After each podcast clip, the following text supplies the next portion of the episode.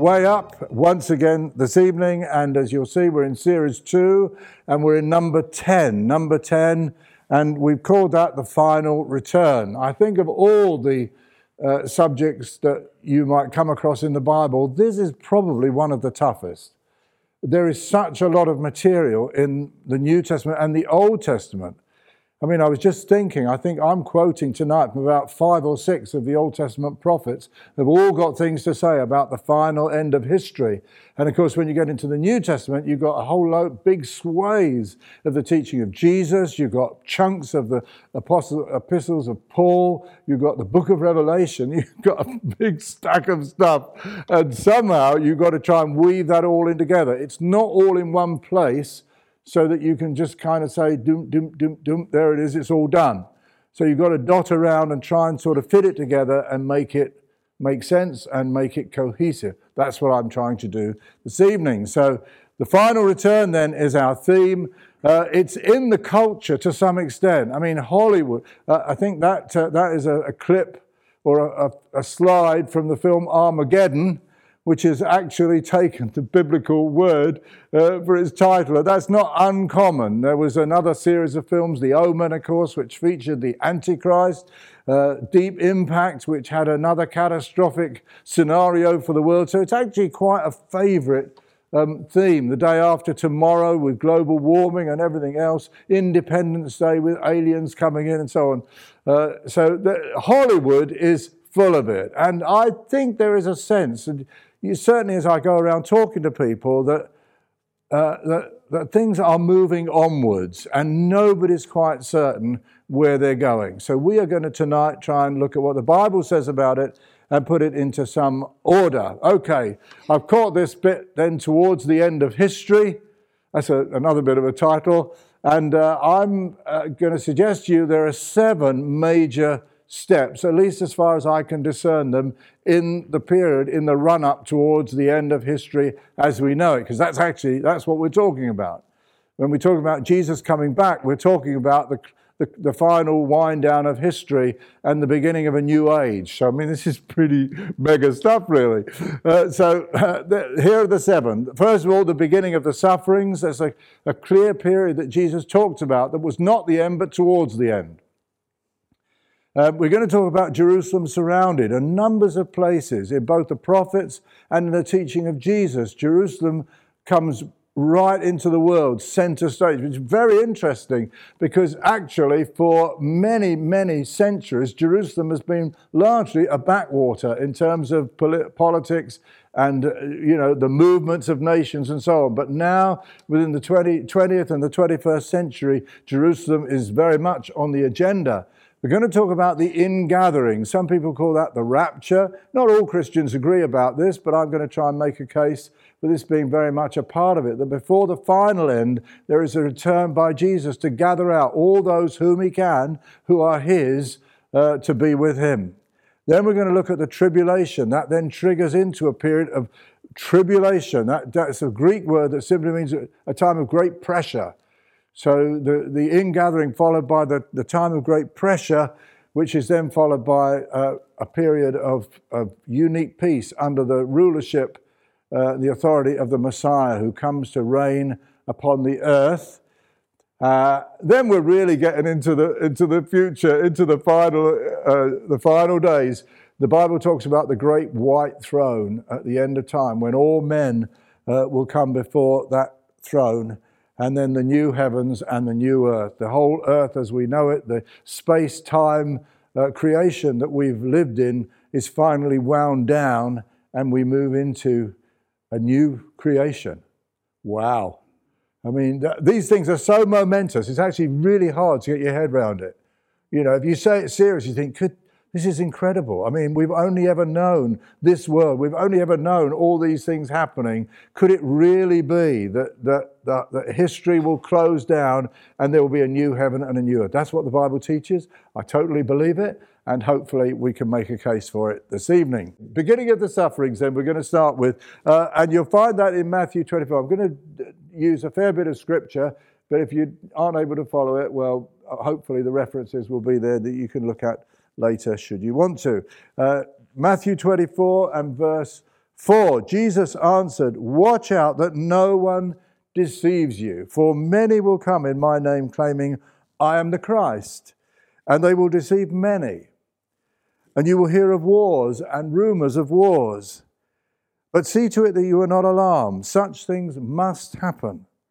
But the end is still to come. Nation will rise against nation and kingdom against kingdom. There will be famines and earthquakes in various places. All these are the beginning of the birth pains. Some versions put the beginning of the sufferings, but Jesus actually uses the word here in Matthew, the beginning of the birth pains, which is a very interesting phrase to use. As a woman in labor knows when the time is coming near, when the spasms start to occur, which is the sign of a new birth. And it's important to recognize that although the, the Bible does uh, lay out some pretty painful things during these final days, the ultimate is, is moving into a new birth, a new day, a beautiful new day that God is planning to bring out of it. So these are the beginning of the birth pain. Then the next verse, which I thought we had to read, and then you'll be handed over to be persecuted and put to death, and you'll be hated by all nations because of me. So it seemed to me, it doesn't quite include it in this period, the beginning of the birth pains, but it does seem to be very much a part of it. This is all going to be happening during this time. So we'll uh, work our way through the, um, uh, the, the, different things that are mentioned there. There was false prophets, you remember, uh, people coming in my name and leading many people astray. There, were, there was warfare. There was rumors of war. There were famines, uh, earthquakes. And of course, finally, the one persecution of Jesus' own followers. Now, you could say, well, that has happened all, and I've known some people say, well, this is just, this has always happened. This has happened all through history. But then, if that was so, it would be no point Jesus saying it. It seems to me that what Jesus is saying is that although to some extent these things are not completely um, strange in the history of the human race, there, there, is, there is going to be an intensification and uh, an increase in these things in the last days, sufficiently so that it will be noticeable and you'll be able to spot it and see that it's happening. I think it's possible to make a case to say that we have been in this period for possibly the last 150 or plus years. Uh, it seemed to me as I look at history that things started to change quite dramatically. We moved towards a post Christian age midway through the 19th century.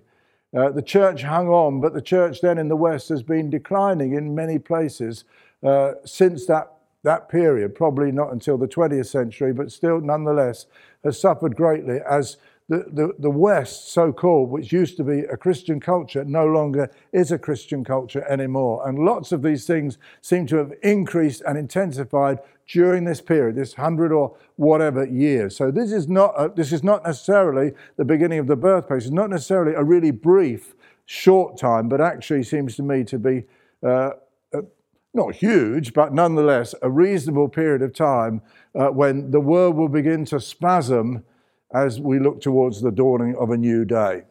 I think that the passage in Revelation and chapter 6, the four horsemen of the apocalypse, is possibly a parallel to that. I've, I've read other, other people that have said the same thing, and uh, it certainly seems to me to be highly possible. There's lots of similarities about a whole lot of things, but I mean, you'll remember uh, in Revelation chapter 6 and verse 1, it says, I watched as the Lamb opened the first of the seven seals, and then I heard one of the four living creatures say in a voice like thunder, Come.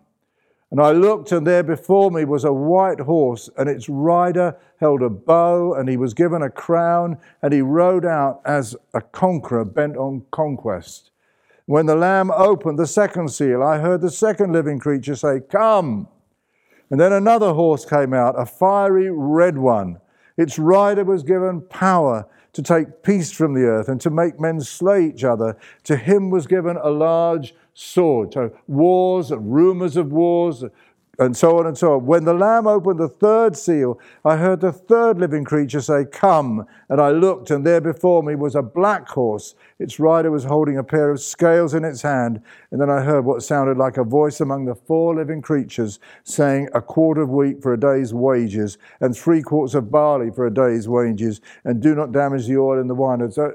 It's a time of, of sparsity and famine upon the earth. And when the Lamb opened the fourth seal, I heard the voice of the fourth living creature say, Come. And I looked, and there before me was a pale horse. Its rider was named Death and Hades was following close behind him. They were given power over a fourth of the earth to kill by sword, famine, plague, and by the wild beasts of the earth. Sounds pretty grim, doesn't it? It's, it is, you know, it's one of the great apocalyptic visions. It's in the culture, the horseman of the apocalypse and everything else. And I think that you could make a definite case. If you don't agree, that's no problem. You could make a definite case to say this is all part of this same period. This is not the end. This is again, it's early in Revelation. This is before the events that sort of will eventually come forward. But in this early period, so that the four horses of the apocalypse I believe to be our demonic spirits that are set forth upon the earth. The first one is a, is a spirit of conquest desire for nations to be supreme over one another. And certainly that's been true for several hundred years now, running through the earth of empires of Europe and so on. And now, I mean, and it still runs on. There's China and Russia and so on uh, are still um, seeking to uh, bring forth conquest, slaughter, the killing of many people, uh, famine, and then, of course, death following through the earth. So it makes grim reading. And uh, people look out in the world and say, well, what is happening in the world? Well, I suspect we may be in this kind of period. This is the, these are the birth pasm, uh, uh, pangs that are running through the earth through this time. Okay, so let's have a look at them. False prophets, first of all, well, um, we said in earlier talk that the 19th century saw an eruption of groups and sects uh, mostly out of America, but I mean, in the 20, 20th century, others have come through. But I mentioned the, the Mormons, Jehovah's Witnesses, Christian scientists, and so on. All of them claim to be biblical. All of them claim some connection with Jesus Christ. All of them, to some extent, have, have brought confusion in the world. And uh, all of them claim we are the way and nobody else is the way, and so on and so on. So certainly the, the 19th century saw that erupting like big time. Uh, and we said other sects have also come about in the 20th, 20th century, things like the Mormons and the Scientology and so on and so on, that are, uh, and the Moonies, uh, not the Mormons, the Moonies, sorry, um, have come in the 20th, 20th century and onwards. Uh, there's also a resurgence of the old uh, major religions. Uh, they seem to have found new life um, so Hinduism in India is now really quite strong and connected with nationalism, and there's sort of persecution there and so on. Islam is becoming increasingly militant all over the earth, and is again seeking to uh, believing that it can colonize and take over more of the world, and beginning to get its its vision for taking making the whole world under Islam. Uh, and of course, there's New Age pantheism um, growing. the sort of a gods in everything kind of idea and crystals and uh, you know, whole kind of stuff. So false prophets, it seems to me, are widespread in a way that was not true. You know, for, for a thousand years or more, um, the Christian faith dominated much of the world, and now that is uh, increasingly changing. Warfare, well, it hardly needs me to content, comment on that. I mean, we have, we have, um, we have uh, lifted warfare to an industrial scale uh, in the 20th century, and again, in the latter part of the 19th century. The two world wars that have, that have killed millions of people, we've already looked at that. Atheist regimes uh, through the world, I mean, uh, like China and Russia. Um, uh, I mean, Stalin and Mao Zedong, millions were killed under those regimes. Uh, and there are more still. I mean, uh, uh, North Korea is still one. The Cold War, uh, there are signs that it could be resuming. Having thought that was all done, um, there's resurgent nationalism now in Russia and China, and they want their bit of the cake. They, they no longer want to be submitted to America. They want to make sure that they are now leaders in the world. Turmoil in the Muslim world still. Um, for all that uh, the revolutions that have happened, it's not resolved. Um, Russia and China, as we've already mentioned, are, as far as I know, are building big armies and putting huge amounts of money, money that I didn't think they had, but maybe they have, uh, putting huge amounts of money into building huge armies and strong militaries. And I read recently that America now is no longer confident that in a conflict it could actually beat either of them, certainly couldn't beat both of them together. Uh, so the balance of power in the world is changing, and the world is not becoming a safer place. There are also, in addition to this, multiple oppressive dictators all over the world. It doesn't seem to be a peaceful place, the world at all. Jesus also said there will be rumors of war, and it seemed to me that is, that is particularly significant. It's not just that war is happening, but that we hear about it now. It's on the news. There isn't a war happens anywhere, you know, that we don't uh, hear something about the fact that it's going on. Uh, and in Daniel chapter 12 and verse 4, there is a, a prophecy that in the final days, I mean, the, uh, the, God tells Daniel to wrap up his prophecy for now and get it out at the end of time when men will run to and fro on the earth and knowledge will increase. Uh, interesting because it, it, it, seems to portray a, a world where communications are, are rapid and uh, available, uh, global, um, and where you can travel and talk and communicate and so on uh, in a way that has only really just become possible in this particular generation. Uh, of course, we're familiar with the fact that satellites now bring global television all over the world. The, uh, the internet is exploding exponentially. Uh, and of course, many of us take, you know, I mean, I use it to get all my images and things I use on my talk. So, you know, but, uh, but nonetheless, it is a fact uh, that we're in, that we're in a, a, world where there is massive worldwide communication. The potential for evil to spread um, is hugely increased from anything that was uh, possible in the past. The mobile phone phenomenon, you can sometimes sit in a room and everybody can have their mobile phones out. I, what's everybody doing? I don't know what they're all doing, but they've all got their mobile phones out talking. So it's like a global connection is going everywhere. And there's kind of worldwide gossip and Facebook and Twitter and people making comments and you know, and, and, and a lot of it can be quite harmful. Some of it can be good, but a lot of it's harmful. And we're beginning to see what happens when you have a world community where everybody's gossiping to everybody all the time about everything. Well, that's the, no doubt about it. This is, seems to be to be part of it. Famines. I think the, the first major one was Ethiopia, the one that hit the headlines anyway in 1984. Um, and uh, but still, it rolls on. There are reckoned to be 20 million people uh, whose lives are currently at risk from famine in the world. Uh, there are people starving in four countries. I mean, I just got these figures just recently from what is multiple causes, of course. It's not just one thing. It may be political incompetence. It may be deforestation, lack of rain, things happening to the planet. It may be weather patterns that are changing. And, of course, global warming. We can certainly, everything gets blamed on global warming, doesn't it? So uh, we could also say that. um, and they're recurring um, and increasing, it seems. Uh, so you have to say that, and this is unique. I don't think there has been anything like the scale of famines that there have been in the last, uh, in the 20th century that's happening. Uh, earthquakes.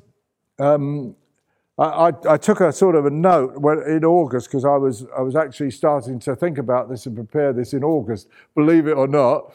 Um, and uh, in August 2018, there were 100 uh, 44 major quakes in seven days uh, in August. There were 69 in just two days from the 19th to the 20th of August. There was a 7.3 earthquake that hit Venezuela. There was an 8.2 that hit Fiji, and there was a 6.2 off the Oregon coast.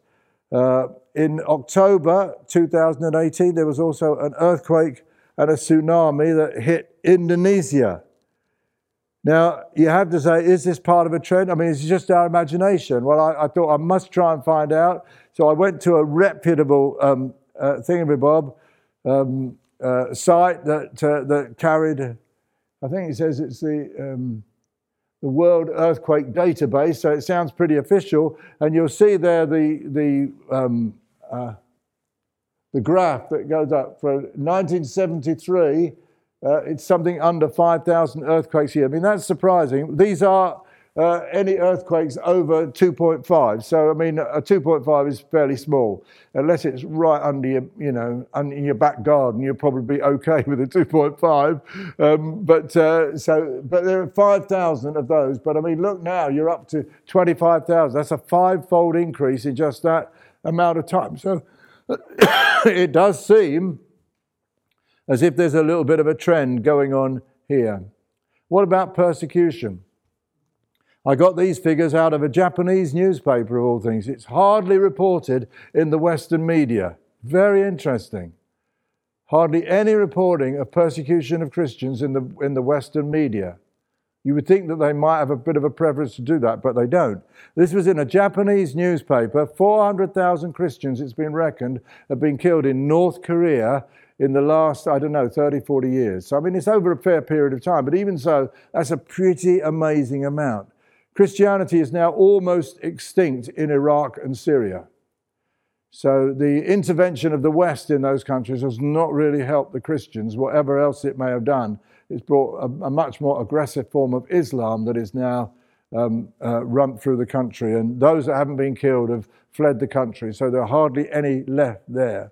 Uh, in Pakistan, it's regular happen that, that Christians are abused and murdered with their draconian anti-blasphemy laws, where any neighbour can shop you and get you put in prison and executed for next to nothing, sometimes nothing. Egypt and Nigeria are also same.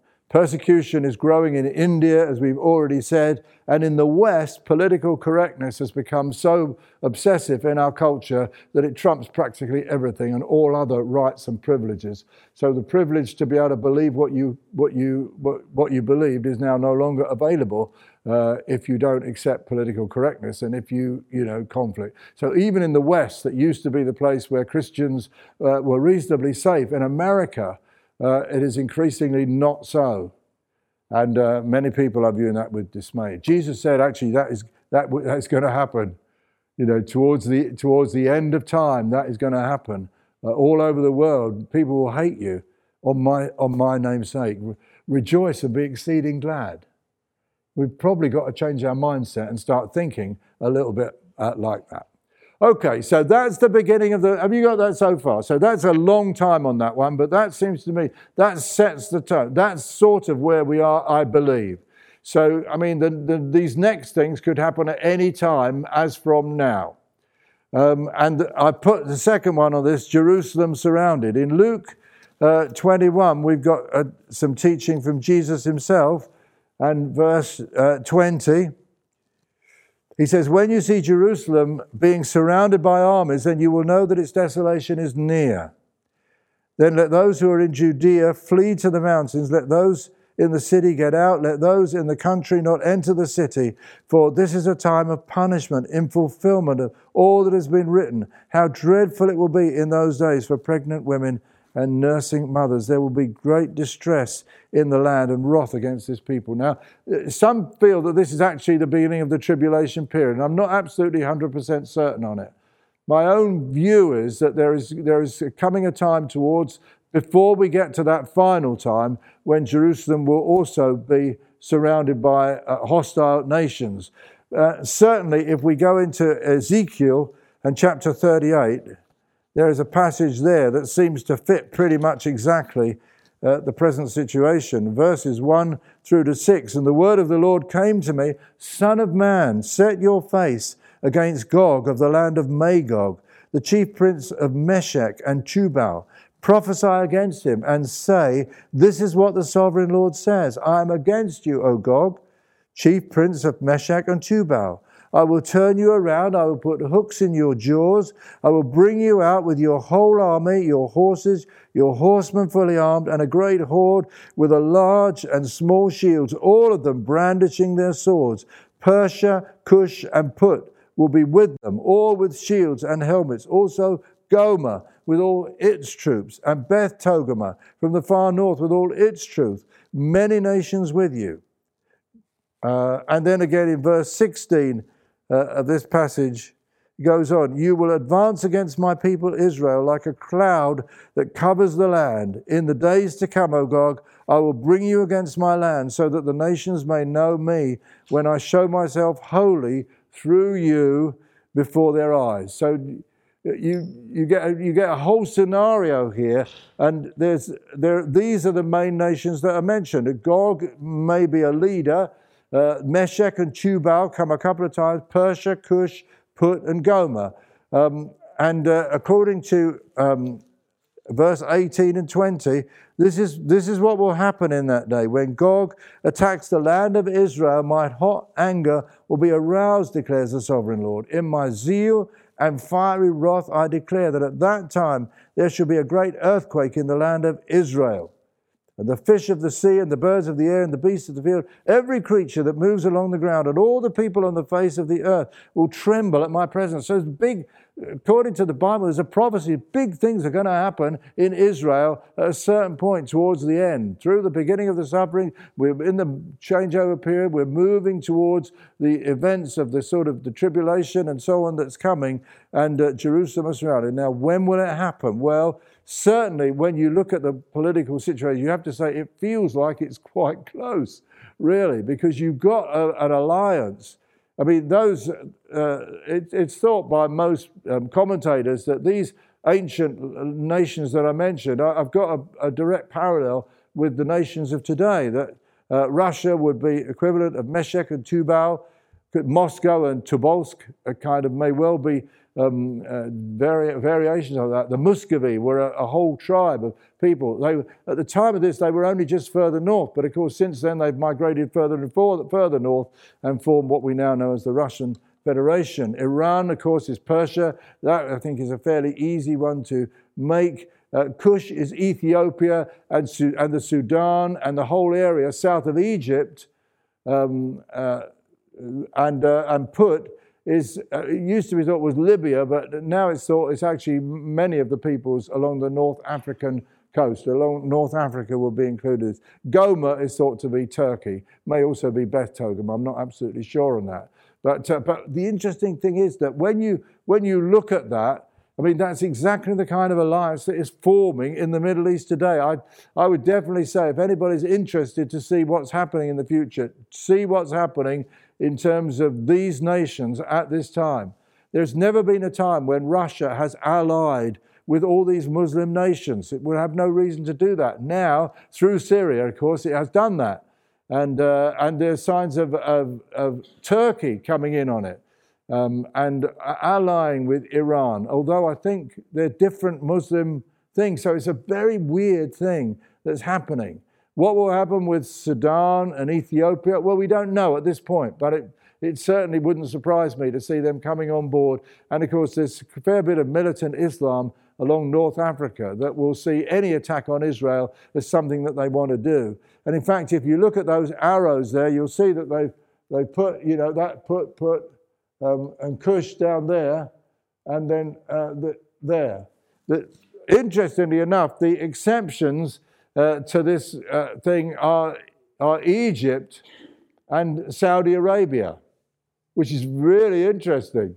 Um, and both of them have formed alliances with Israel. So, I mean, it may be that this is nothing to do with the biblical prophecy, but you have to say there is a phenomenal amount of synchronicity with what the Bible says will happen in these last days at the final time towards Israel and what's actually happening on the ground. So, I wouldn't absolutely swear to it, but it does seem to me that we could be witnessing the, this Jerusalem being surrounded right at this moment. Certainly in Jerusalem, they do, and in Israel, they do believe that war is imminent, that either from, uh, from the south and from Gaza from the north, from, from the various terrorist organizations that have got massive arsenals of rockets all pointing at Israel at this time. So it's quite likely that we could, I would definitely say, when you see that happening, uh, then you know that the time is definitely not that far away.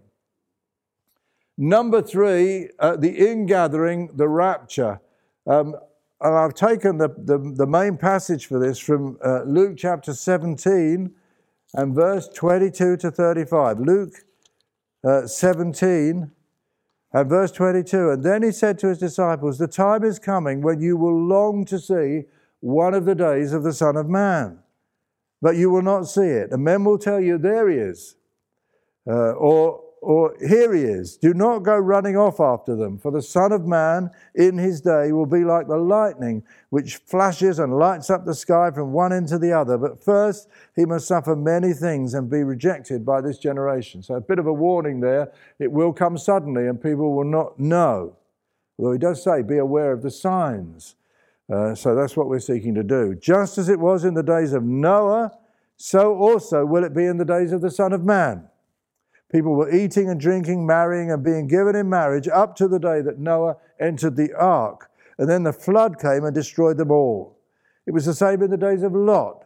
People were eating and drinking and buying and selling and planting and building. But the day Lot left Sodom, fire and sulfur rained down from heaven and destroyed them all. It will be just like this on the day that the Son of Man is revealed. On that day, no one who is on the roof of his house with his goods inside should go down to get them. In other words, even if your stuff is really handy, don't, you know, get out of it. No one in the field should go back for anything. Remember Lot's wife. You remember what happened to Lot's wife? She hesitated, turned around, and of course, she didn't escape the judgment that was coming. Whoever tries to keep his life will lose it, and whoever loses his life will preserve it. I tell you, on that night, two people will be in one bed. One will be taken and the other left. Two women will be grinding grain together. One will be taken and the other left. Two men will be in a field and one will be taken and the other left. And so on. So, I mean, Jesus is, is speaking about an, uh, kind of weird stuff when you look at it, first of all. Notice, first of all, that in verse 22, he says, the time is coming when you will long to see one of the days of the Son of Man. And I, it seemed to me that there was an implication here that, that there's more than one. You know, that, and that's what I'm putting to you that actually, that initially he will come back and gather out his people. And then after the tribulation, after the period of great pressure, he will then come to judge the earth. So the kind of at least two distinct comings, and he certainly says one of the days of the Son of Man. But the, for me, the key reason for looking at these passages is that they are both judgment events in the history and in the Bible.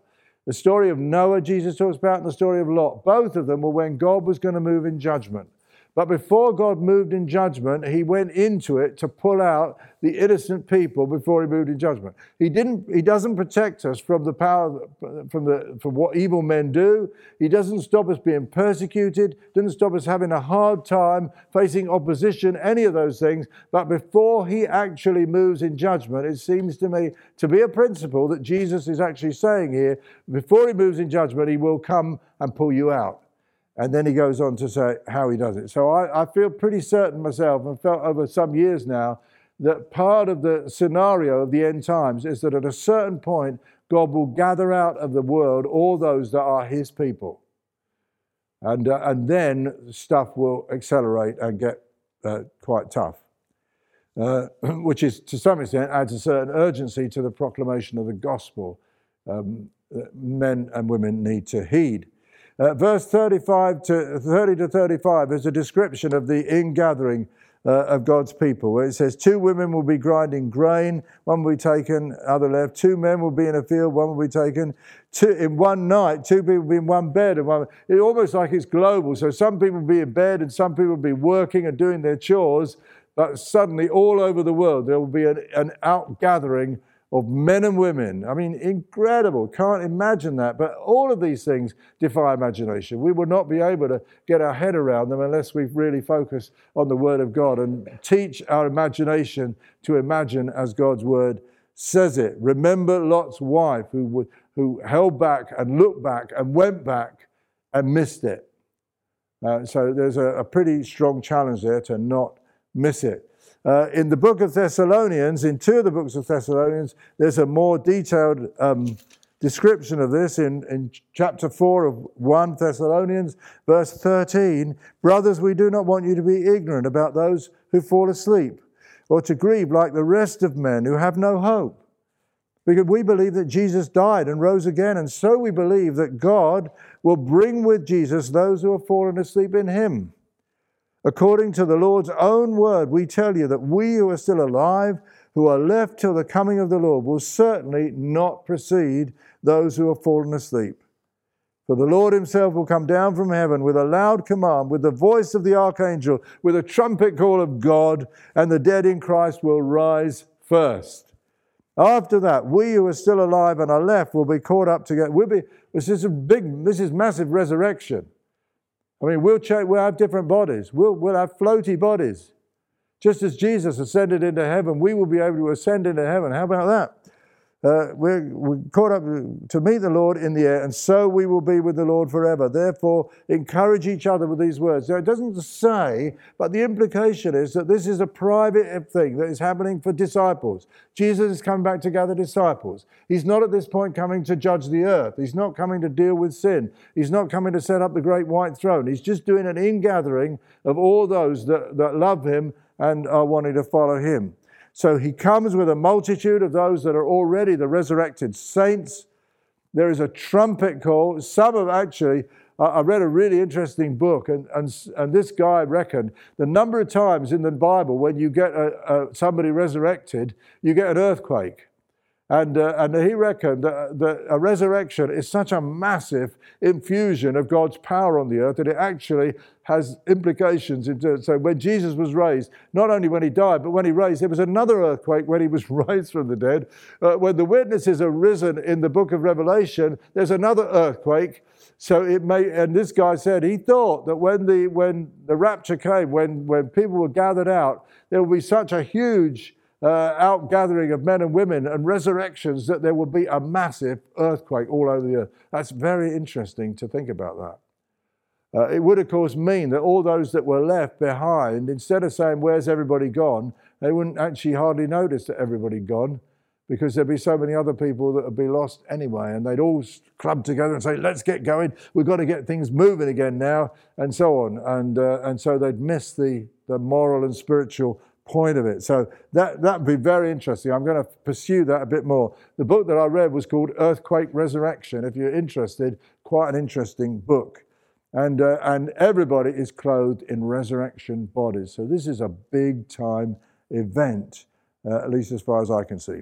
Uh, in, in 1 Thessalonians, uh, 2 Thessalonians 2, uh, verses 1 through to 3, there's a little bit more on it concerning the coming of our Lord Jesus Christ and our being gathered to him. We ask you, brothers, not to become easily unsettled or alarmed by some prophecy, report, or letter supposed to come from us, saying that the day of the Lord has already come. So the people eh, were obviously they were they were a bit worried that they that it had happened and they missed it. Which does carry the implication that they were they were expecting a secret outgathering. You know what I mean? You couldn't eh, you couldn't miss the big public one. You couldn't miss Jesus, you know, coming on the clouds of heaven and every eye seeing. They thought that they'd missed the outgathering. They thought that they'd missed being collected. And they were a bit disturbed and worried about that. Uh, so they were definitely, it seems to me, expecting. That seems, Paul says, I told you a lot about this, but unfortunately we don't know it because it's not written in his letters. But you get the feeling that he would have taken all this through with them. And then he goes on in, uh, in don't let anyone deceive you in any way. Verse 3 For that day will not come until the rebellion occurs and the man of lawlessness is revealed, the man doomed to destruction. So he seems to be implying that the, that the, that the final rebellion of the human race will happen, you know, as at this time, before this happens. It will already be happening. Uh, that's the beginning of the birth pangs, the persecution, everything else. It's already happening. And then, and, and, the, and even that the Antichrist, the man of lawlessness, the final global leader that sets himself against God, will have already been revealed. May not be necessarily at his uh, greatest power, but will already have been revealed. Okay, so we've, we've got so far. The, the, the people of God have been gathered out. Uh, the rest of the world now faces a time of, of considerable tribulation and pressure. That's a model of the temple in Jerusalem. And I put that up there because um, I'm going to look at a prophecy in Daniel, which is quite a complicated prophecy, I have to say. Um, and, uh, but for many people, many commentators believe uh, that it actually gives, you, gives the answer for the time scale uh, of what's happening at this time. In, in, in Daniel chapter 9 and verse 22, he says, He instructed me and said to me, Daniel, I've now come to give you insight and understanding. As soon as you began to pray, an answer was given, which I have come to tell you. This is Gabriel. This is the same Gabriel that came to Mary, you remember, and announced the, the birth of Jesus. For you are highly esteemed. Therefore, consider the message and understand the vision. 77s are decreed for your people and your holy city to finish transgression, to put an end to sin, to atone for wickedness, to bring in everlasting righteousness, to seal up vision and prophecy, and to anoint the most holy. In other words, the final consummation of all God's purposes for the deliverance of the human race. it's going to be 70 times seven years for that to happen. Know and understand this that from the issuing of the decree to restore and rebuild Jerusalem until the anointed one, the ruler, comes, there will be 70 sevens and 62 sevens. That's 69 sevens. So out of your 70 sevens, there'll be 69 sevens until the anointed one comes, who was, of course, Jesus. It will be rebuilt, rebuilt with streets and a trench, but in times of trouble. That's, of course, exactly what happened. Uh, at the time when this prophecy was given, Jerusalem was being uh, re- reconstituted, the temple was being rebuilt. And the prophecy came and said there will be um, 490 years altogether for this project. But, but there will be 483, trying to do my maths in my head, 483 until the Messiah comes. After 62 sevens, the anointed one will be cut off and will have nothing. He'll be killed. The people of the ruler who will come will destroy the city and the sanctuary, which of course they did, the Romans. The end will come like a flood. War will continue until the end, and desolations have been decreed. There's a whole period there of stuff that is happening on. And he will confirm a covenant with many for one seven.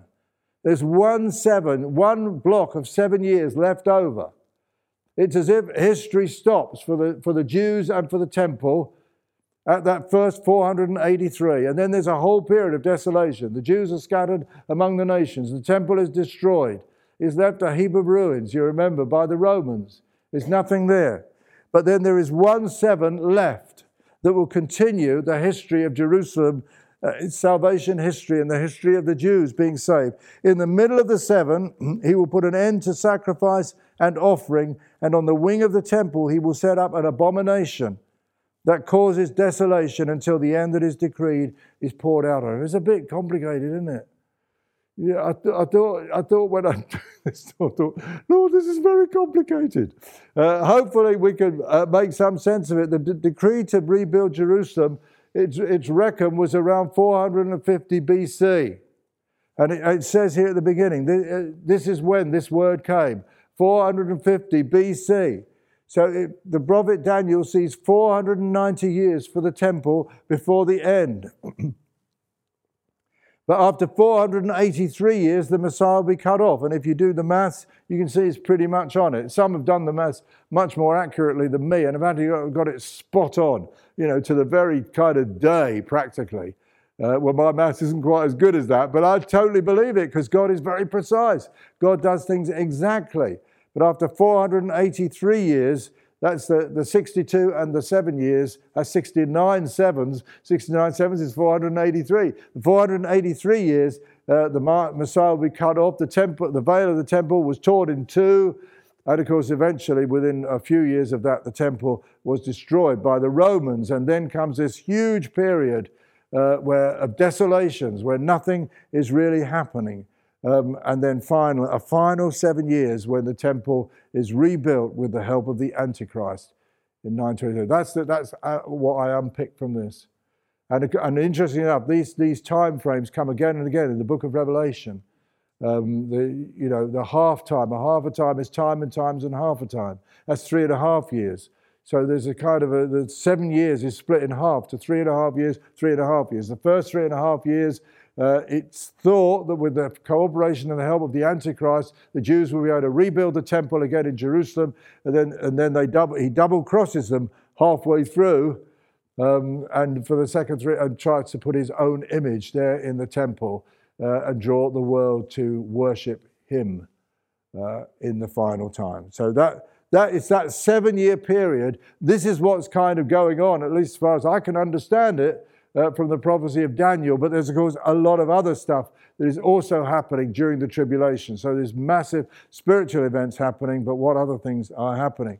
Well, 2 Thessalonians chapter 2 and verses 3 to 12 uh, sets the scene for this, which I'll go back to. We were there uh, a moment ago, 2 Thessalonians chapter 2 and verse 3 to 12. Don't let anyone deceive you in any way, for that day will not come until the rebellion occurs and the man of lawlessness is revealed and the man doomed to destruction. He will oppose and will exalt himself over everything that is called God or is worshipped, so that he sets himself up in God's temple, proclaiming himself to be God. So here's the kind of the scenario that we mentioned in Daniel, where there's a kind of double cross halfway through. He will seek to draw worship. He will be the Antichrist. He will set himself in opposition to Christ. So he is the one to worship, and he will seek to get the whole world to follow him in a final act of rebellion. Don't you remember that when I was with you, I used to tell you these things? And now you know what is holding him back so that he may be revealed in the proper time. What is holding him back? The man of lawlessness is already revealed, but what is holding him back? What's holding back? Well, some believe it's that it is actually the, the, the work of the Holy Spirit in the church is still holding him back. Uh, we'll say more about that in a minute. The secret power of lawlessness is already at work, but he's not manifesting fully. But the one who now holds it back will be, continue to do so till he is taken out of the way. It could be that the removal of the church is actually the trigger that, that precipitates it. And then the lawless one will be revealed, whom the Lord Jesus will overthrow with the overthrow with the breath of his mouth and destroy by the splendor of his coming. The coming of the lawless one will be in accordance with the work of Satan, displayed in all kinds of counterfeit miracles, signs, and wonders, and every sort of evil that deceives those who are perishing. Is exactly what we get in the same picture in the book of Revelation. It's completely different parts of the scripture uh, that, that say this. They perish because they refuse to love the truth and so be saved. So there's a, there's a kind of there's a tragedy really that the world becomes more and more antagonistic and hostile.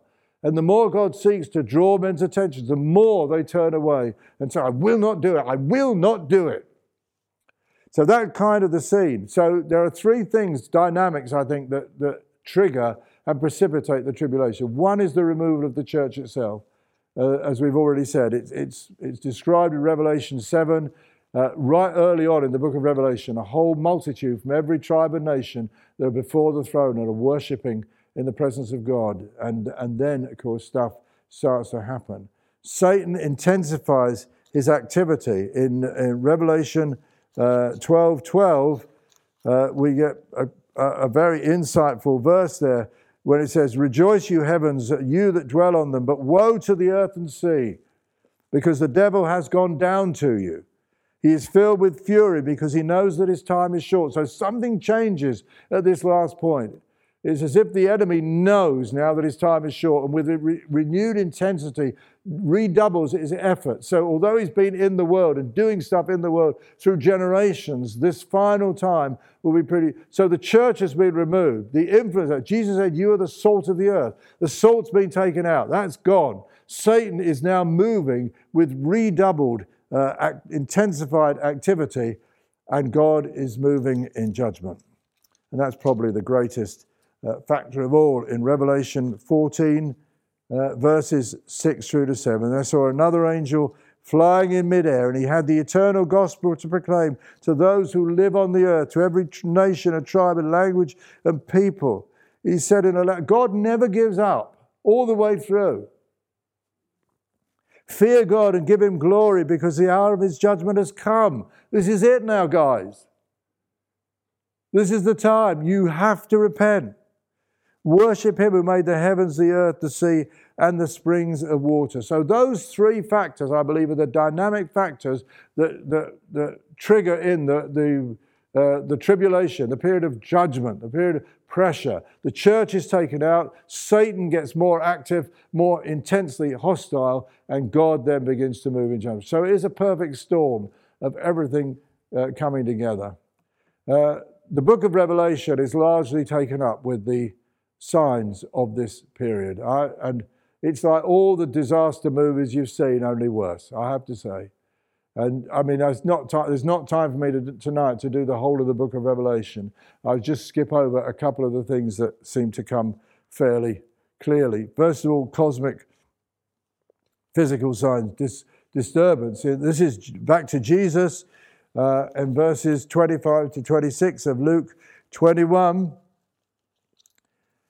where he says, There will be signs in the sun and moon and stars. This is Jesus speaking. On the earth, nations will be in anguish and perplexity at the roaring and tossing of the sea. Men will faint with terror, apprehensive of what is coming on the world, for the heavenly bodies will be shaken. I mean, people say that if you're ever in an earthquake, it is really frightening. Now, if you've never been in an earthquake, you think, well, you know, as long as you've not got a building falling on you, it's just the earth moving. But from what I gather, it is deeply disturbing when these kinds of things happen. And it seems to me that that is, a, that is what the scenario that is pictured here. There is stuff coming out of the heavens, the seas are in turmoil, there is widespread terror uh, all over the earth. So this is not a good place or a good time to be. Uh, there is also a lot of destruction in the earth. I mean, you might say we're almost getting some of it already. You know, massive forest fires in California, and they've had them in Australia and different places in the earth. Uh, but in Revelation 8 and verse 6 forward, we're told of, uh, of all kinds of stuff that is happening. Revelation 8 uh, and verse 6. The seven angels who had the seven trumpets prepared to sound them. And the first angel sounded his trumpet, and there came hail and fire mixed with blood, and it was hurled down upon the earth. A third of the earth was burned up, a third of the trees were burned up, all the green grass. I mean, people say, well, why doesn't God deal with Satan? Well, now he is. And, uh, and, and it's, not, it's not pretty, it's not easy.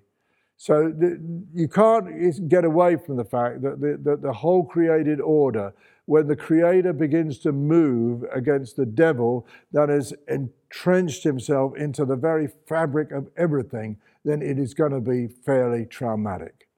He will not give up easily. He will do as much damage as he can as God begins to move on him. Uh, what about political signs? Well, um, you've got that rather bizarre looking beast there. Amazing how many artists have tried to make a picture of the beast in Revelation. The dragon stood on the shore of the sea, and I saw a beast coming out of the sea, and it had ten horns and seven heads. I mean, that's as good a one as I've come across. Um, uh, with ten crowns on its horns, and on each head a blasphemous name. And the beast I saw resembled a leopard, but it had feet like those of a bear and a mouth like that of a lion. And the dragon gave the beast his power and his throne and great authority. One of the heads of the beast seemed to have a fatal wound.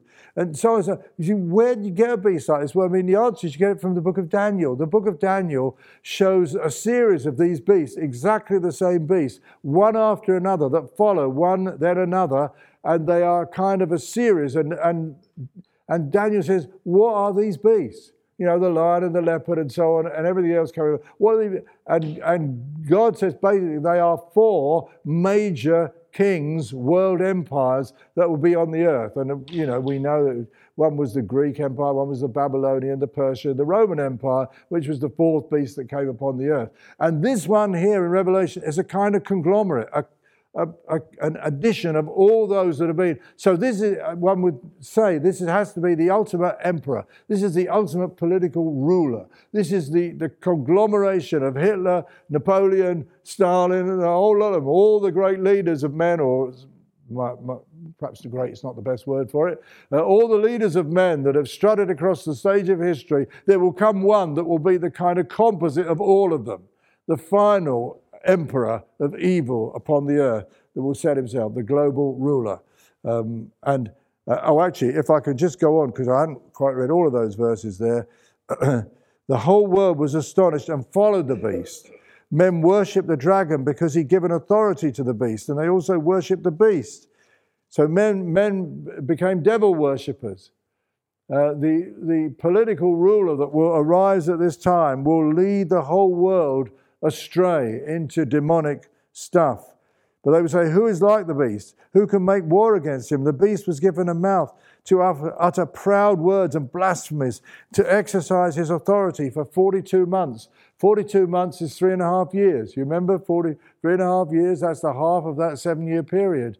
Um, he opened his mouth to blaspheme God and to slander his name and his dwelling place and those who live in heaven. And he was given power to make war against the saints and to conquer them. And he was given authority over every tribe, people, language, and nation. And all the inhabitants of the earth will worship the beast. So this is a serious, this is a serious heavy, heavy character that will arise in this period, in the final uh, tribulation period. The other political signs, uh, well, there will be global persecution of Israel. In Zechariah chapter 3, it talks about another thing when all the nations of the world will surround Israel. The first, the first one in Ezekiel is where you've got some nations, mostly, Muslim nations, with Russia in concert. And God delivers them from that. But this one is all the nations of the world will persecute Israel and come against it. You've got Armageddon in, uh, in uh, Revelation 16. And the implication is that although the Antichrist uh, rules a global empire, it's not as united as it might be. Uh, there is division going on there. And in verse 12, the sixth angel poured out his bowl on the great river Euphrates, and its water was dried up to prepare the way from the kings from the east. Then I saw three evil spirits that looked like frogs. They came out of the mouth of the dragon, out of the mouth of the beast, and out of the mouth of the false prophets. So it's a, it's a demonized world. They are spirits of demons performing miraculous signs. And they go out to the kings of the whole world to gather them for battle on the great day of God Almighty. So the, the Bible seems to imply that, that in the end, although there will be a, a, an antichrist that will seek global authority, he will never hold it together for very long. There will be others, the kings of the east. The, that book of Daniel talks about the kings of the north, the kings of the south and they will gradually uh, be drawn towards uh, the, the center, toward Israel, towards the Middle East, towards a valley, the valley of Megiddo, which of course is where we get the word Armageddon. Um, and, uh, and so it, it goes on.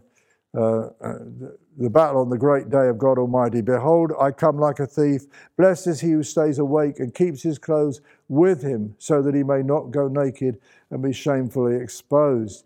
Then they gathered the kings together to the place that in Hebrew is called Armageddon.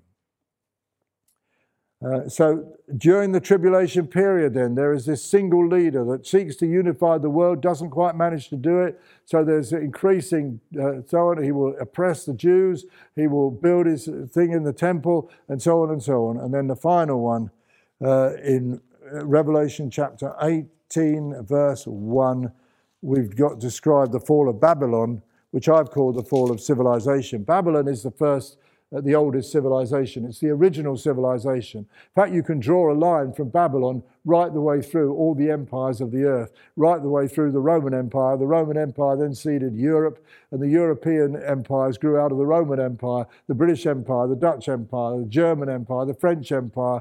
All of these empires ultimately came out of that. The world became a global thing, but ultimately goes back to Babylon. Babylon, there is a kind of a, a life joining right the way through all the empires of men from that original one. And then in Revelation 18, after this, I saw another angel coming down from heaven, and he had great authority, and the earth was illuminated by splendor. Brilliant.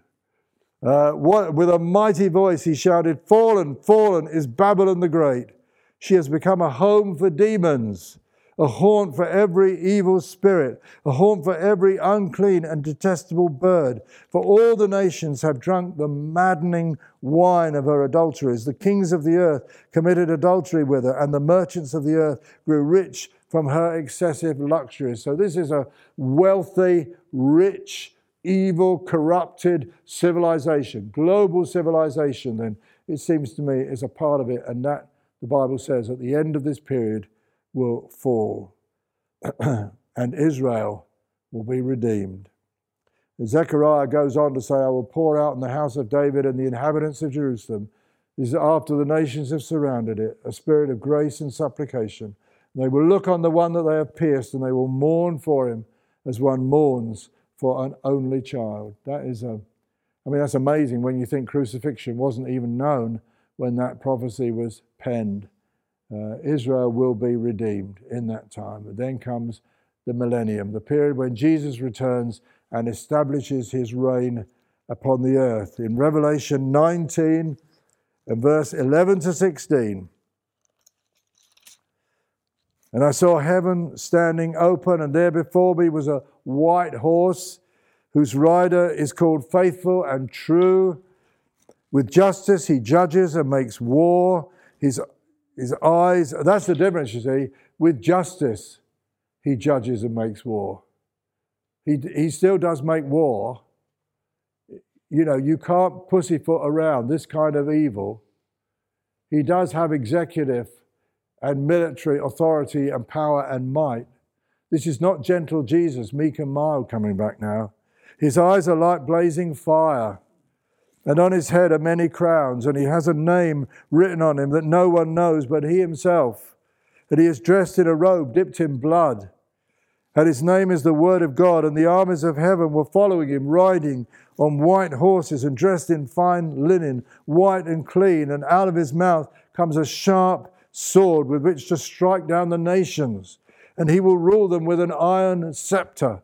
And he treads the winepress of the fury of the wrath of God Almighty. And on his robe and on his thigh he has this name written King of Kings and Lord of Lords. Amen. I mean, when you, when you listen to all this, you think, boy, this is so depressing. I mean, there's such a lot of evil. It's going to get worse. But you have to say the king is coming. He is more than adequate for this. He has all authority and power. He carries many crowns. His name is King of Kings and Lord of Lords. And he will come and reign and put it all down for a thousand years. And I saw an angel coming down out of heaven, having the key to the abyss and holding in his hand a great chain. And he seized the dragon that ancient serpent who is the devil or Satan and bound him for a thousand years and threw him into the abyss and locked and sealed it over him to keep him from deceiving the nations any more until the thousand years were ended. After that, he must be set free for a short time. You think, well, why? You try that. You think, why? Why? Why, why didn't the Lord just finish it now? You know, bring in a new heaven and new earth. Couldn't we jump over this bit? Uh, I'm going to try and give an answer.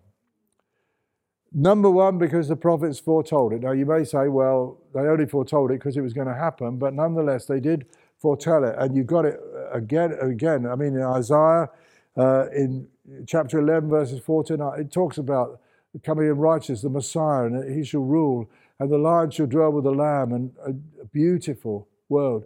He will, it is, it's his world and he will establish it. He will not allow it to be taken over and stolen away. In Micah, it says, They shall beat their swords into plowshares, they shall not study war any more. And all the nations shall flow unto Zion. The peoples will come to Jerusalem. The Messiah will reign. So, to some extent, for whatever reason, God said this will be so. The king will come. He will rule again upon the earth. Zechariah 14, and I'll, I'll read that one, verses 8 to 11.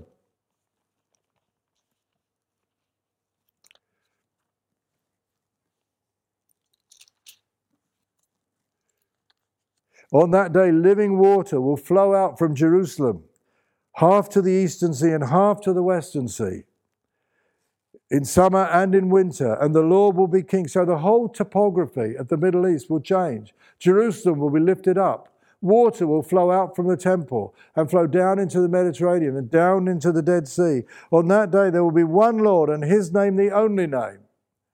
The whole land from Geba to Rimmon, south from Jerusalem, will become like the Arabah, but Jerusalem will be raised up and remain in its place. From the Benjamin gate to the side of the first gate, to the corner gate, from the tower of Hananel to the royal wine presses, it will be inhabited. Never again will it be destroyed. Jerusalem will be secure. And so the prophets go on and speak of the day will come when the Messiah will come and reign upon the earth, and the earth will come again to a golden age for a time. Um, and and I, I think for me, the final clincher to this is that he is the rightful king. This is his world. He has inherited the title. You remember Pilate said to him, Are you the king of the Jews? And, uh, and Jesus said, You say that I am. Well, he was. We've said the other week, I think it was, he's the second Adam. He is, the, he is now the father of the renewed human race. He is the leader of the, of, the, of the whole people. And he will bring peace to the nation. This is his world. Satan is the prince of this world, but he is the king. Satan has usurped it. Jesus will take it back. Not for a long time, a thousand years.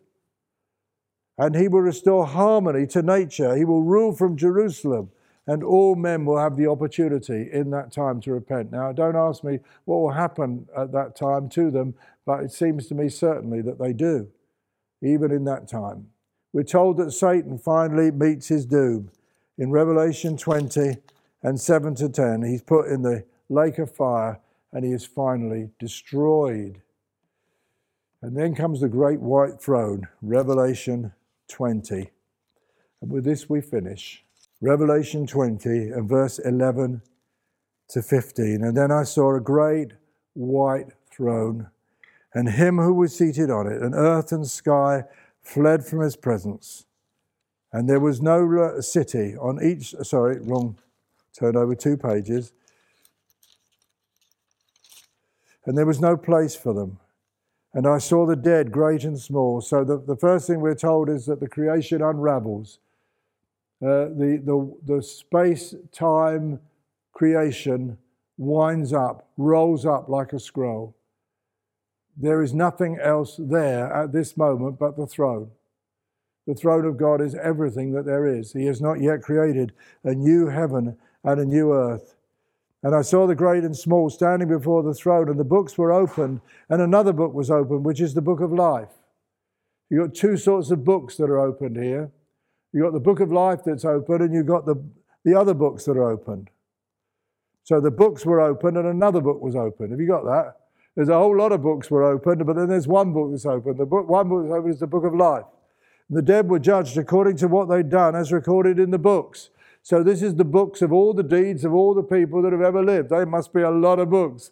There's an awfully big library of books up there, and everybody, everything you've done is written in the book. Oh dear.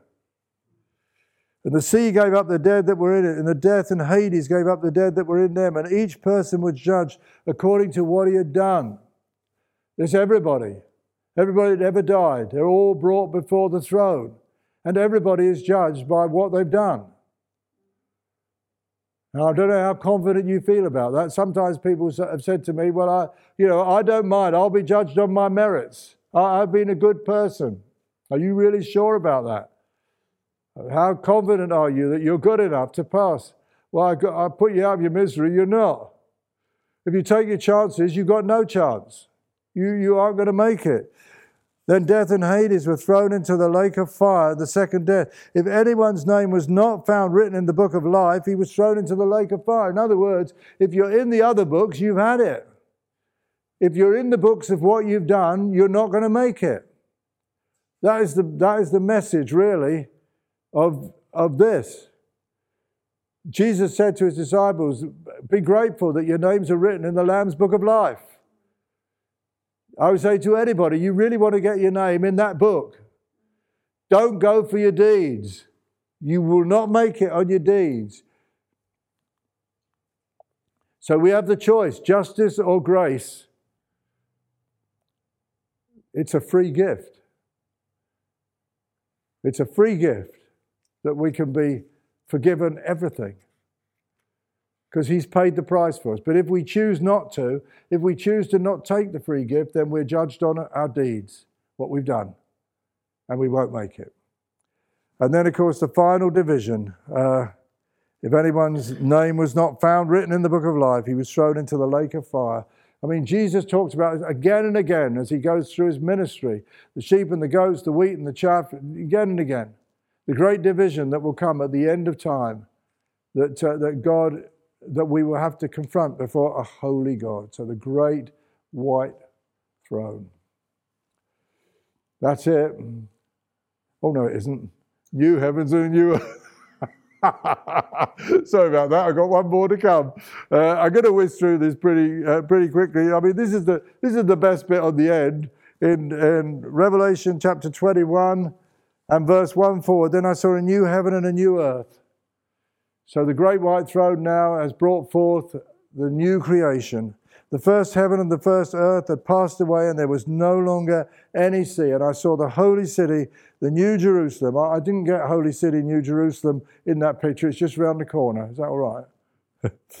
uh, coming down out of heaven from God, prepared as a bride, beautifully dressed for a husband. And I heard a loud voice through the throne saying, Now the dwelling of God is with men, and he will live with them, and they will be his people, and God himself will be with them and be their God, and he will wipe away every tear from their eyes, and there will be no more death, or mourning, or crying, or pain, for the old order of things has passed away.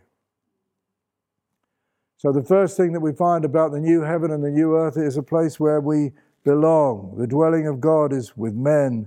He will live with them, and they will be his people. The second thing that we see about it is that it's a place of adventure. He says in verse 5, I'm making everything new. Everything new. Uh, C.S. Lewis saw heaven as a place where the sun was always rising and you were constantly moving on towards the mountains. It was a China journey going on. People say, well, isn't it going to be a bit dull in heaven? I think I'd rather be in hell, you know, telling dirty jokes with all my bad friends. You won't. I mean, heaven will be a place of adventure, supreme, beautiful, wonderful. It will also be a place of fulfillment and satisfaction.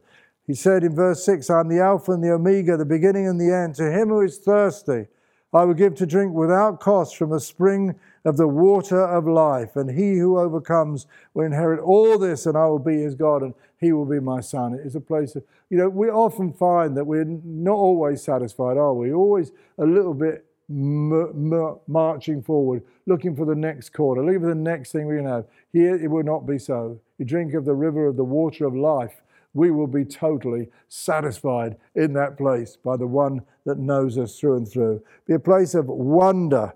Um, in verse 10, and he carried me away in the spirit to a mountain great and high, and he showed me the holy city, Jerusalem, coming down out of heaven from God, and it shone with the glory of God, and its brilliance was like that very precious jewel, like a jasper, as clear as crystal, sparkling, amazing, like nothing he'd ever seen before. Place of huge wonder and worship.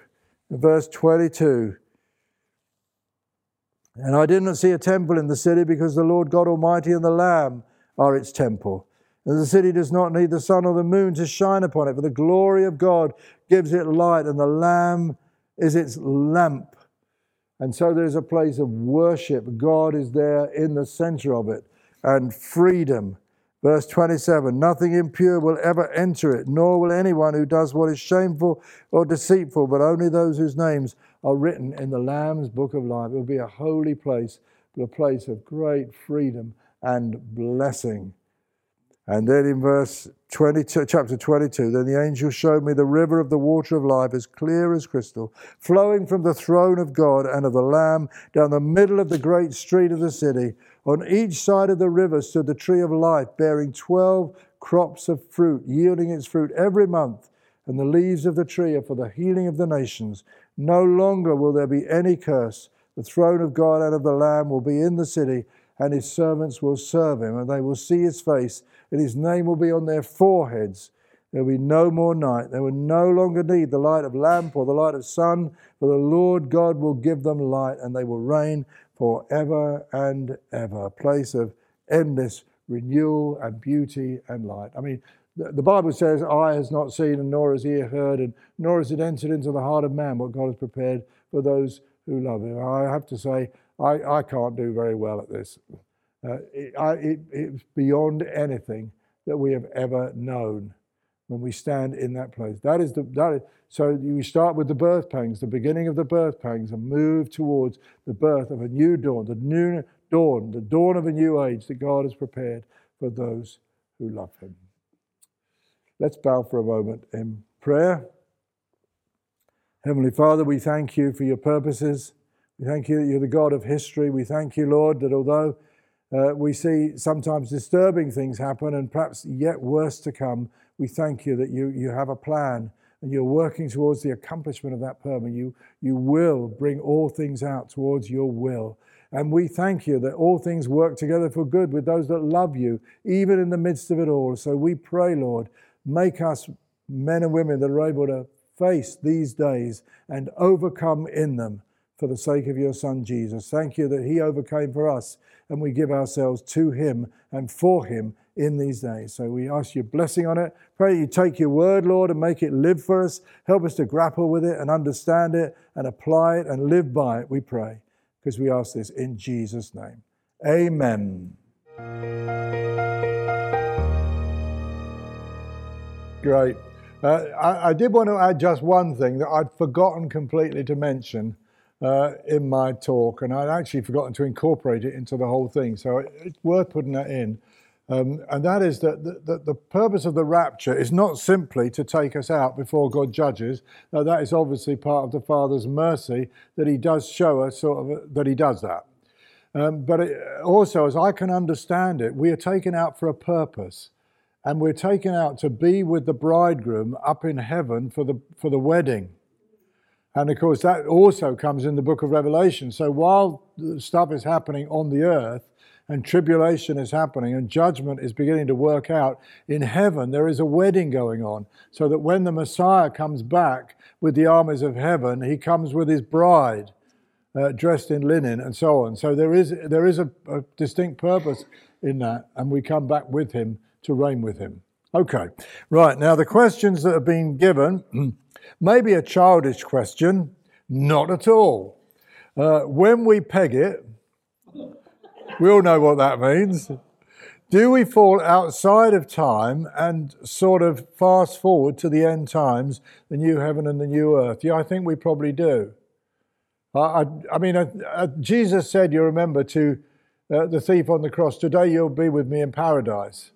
So, you know, there is a bit of a sense that paradise is where we, where we wait to, for the new heavens and the new earth. But how much sense of the passage of time there is during that, I don't know. I can't imagine that you'll be sitting there thinking, boy, you know, when, when, when is this going to happen? You know, I've just done a century. Um, yeah, so I have a feeling that the, the time will be completely different uh, outside of the space time creation that we live in. So, yeah, I think it will be hugely accelerated. And the thief on the cross might well have found he's with Jesus and then very quite rapidly then, you know, moves into the thing. Certainly, I mean, if you if you look up on the on the internet on YouTube, as I've been doing a bit, part of my preparation, near-death experiences and people's descriptions of heaven I mean, Kit was just sharing one guy's, but I mean, I, there are numbers on, online. I mean, some may be a bit wacky, but most of them seem quite amazing and quite consistent in the sense of glory and wonder and the, and the beauty of it and the, the, the, the dimensional, you know, the dimensional nature of it. It's like, like nothing. I mean, one guy said he was just so brokenhearted to come back to the earth. It seemed so drab and dull after where he'd been. And that, that seems to be a pretty uh, consistent report. So eye has not seen, and nor has ear heard, and nor has it entered into the heart of man what God has prepared. We have no idea what the real life will be, but we will not be disappointed. Prophecy is complex. Are we in danger of focusing on what will come to be rather than what is happening now? Uh, there is always a danger of any kind of you know, of any aspect of the Christian gospel that you focus on one bit to the exclusion of all else. Um, some churches are focused entirely on what's happening now and don't focus hardly at all on what's to come. Um, I think probably we need to get the balance between the two, really, as much as we can we need to be uh, re- we need to know where we're going. We need to know what our destination is. Otherwise we're not going to travel with any security or certainty. But we also need to move in the power of the spirit now. We need to see the kingdom the gospel of the kingdom working out now and we're not just kind of sitting around waiting for glory to drop into our lap.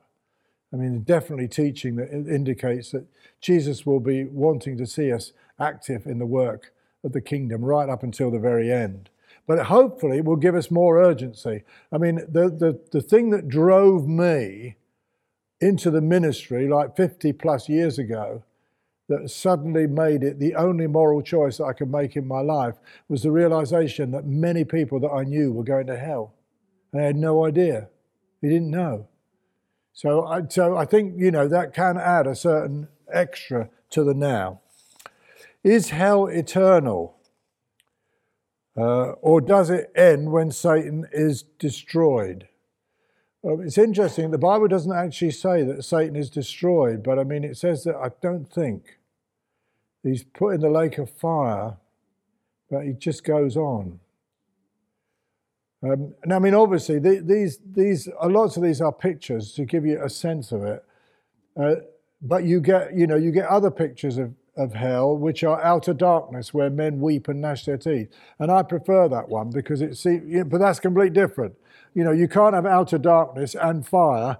You know what I mean? it's going uh, simultaneously. So they're, they're obviously metaphors. They're giving you an analogy, a sense of, of what it is. And an outer darkness where men weep and gnash their teeth um, seems to me to be a, a much more clear sense of the reality of it. The sudden sense that you've, you've turned down the best offer that you could ever have had. And there is no there is no company, no fellowship, no joy, no life, no love, no nothing, and no change. I mean, that is the ultimate awful place. Nobody wants to go there. And maybe, maybe if, if as Christians we had more of a sense of this, we'd be more urgent with our loved ones and our friends and our relatives. Maybe. Do you think? But uh, but I mean, it, uh, there are there are Christians who say, well, it, it, you know, maybe it does end, you know, and I, I, I have to say that that's a view. But as far as I can see, the Bible doesn't give you any encouragement to think that, and it and it, a lot depends on what manner of people we are. If if when God brought us forth, we were eternal souls, and that's not negotiable, then that is what we are, and we will live forever wherever we live. So live forever with God, I would suggest. Certainly don't bank on the, on the possibility that you might just die in the end and sleep forever. Uh, that, uh, that, um, that may or may not happen, but I suspect may not. What would happen with Christians that aren't raptured? Is there any hope for them? I think there is. As far as I can understand, you know, there, there are people like Lot's wife, where Jesus, remember Lot's wife, who who should have been ready was taken out, was rescued, and then turned back. She, she, didn't, she was not convicted of it. She, didn't, she was not ready. She wasn't prepared. She wasn't willing to go. At that moment, she said, I'm not going to go. And uh, so, I mean, it seems to me possible there'll be Christians who, for whom they don't even think about this and, don't, and are not really ready and are not doing the Jesus work. Now, I mean, I don't think you need to be paranoid and be going around saying, "Oh, maybe I won't be ready," and maybe you know this, that, and the other. I think if you're if you're concerned that you will be ready and seeking to do God's work, I mean, it's free gift, it's grace, so you're not earning it. Nobody earns it, but you do need to be a bit ready. That that would be my sense.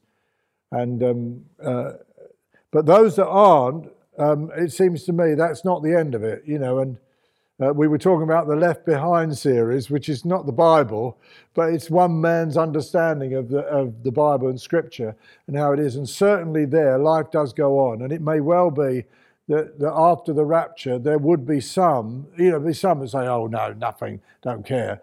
Uh, but there would be some that, that loved one, who had loved ones that had gone, had people that had prayed for them for years and say, oh, oh, what has happened? You know, and would, and maybe would would then repent. But, but, but it seems to me that the time uh, after the rapture is going to, it's not going to be easy before the rapture. There's persecution before the rapture, but it seems to me after the rapture, it, go, it goes up a notch. Because as we've said, that God is moving in judgment now and so on. There's lots of persecution, many martyrs, and certainly the book of Revelation has the, has the account of many that are martyred for the faith. I believe that many from Israel will be saved during this time. This will be the final seven year period when Israel um, will many in Israel will turn to Christ. The 144,000, the 12 tribes of Israel that God seals, they are Israel. They are Israel. Perhaps symbolic, but nonetheless symbolic of a considerable number of people that will turn to Christ. So, as Jews can turn to the Christ in this period now, which is in a sense the time of the Gentiles, so I believe Gentiles can turn to Christ in the time of the Jews, but it will be not easy. Okay, final question. I'm confused. Who will live in heaven and who will reside on earth after the new heavens and the new earth? Um, we talked a little bit about this. My, my feeling is that the Bible doesn't differentiate between the new heavens and the new earth. It just looks at it as a total new creation. And as far as we can understand it, once when Jesus was resurrected, his body had, had amazing capacities that human bodies don't have. It could go through walls and get in locked rooms. It could also take off and ascend when time came for him to ascend into heaven. I mean, it's pretty good, isn't it, to do that? Uh, certainly, when the rapture comes, if I understand it aright, we ascend into heaven and we meet the Lord in the air. That certainly seems to be that the implication of that thing in Thessalonians. So if we can fly, it doesn't matter too much whether you're in heaven or on earth. You, maybe you can fly between one and the other. We don't know. I don't know. But it seems to me certainly possible. I don't I certainly don't think that earth will be for a certain class of believers and heaven will be for a higher class of believers uh, because it looks like the Lord and the Lamb come and dwell with us in the new heaven and the new earth. So they are in the center of it, and access to them is offered to all of us. Okay? Great, wonderful. I think you could say we've done that. Bless you all.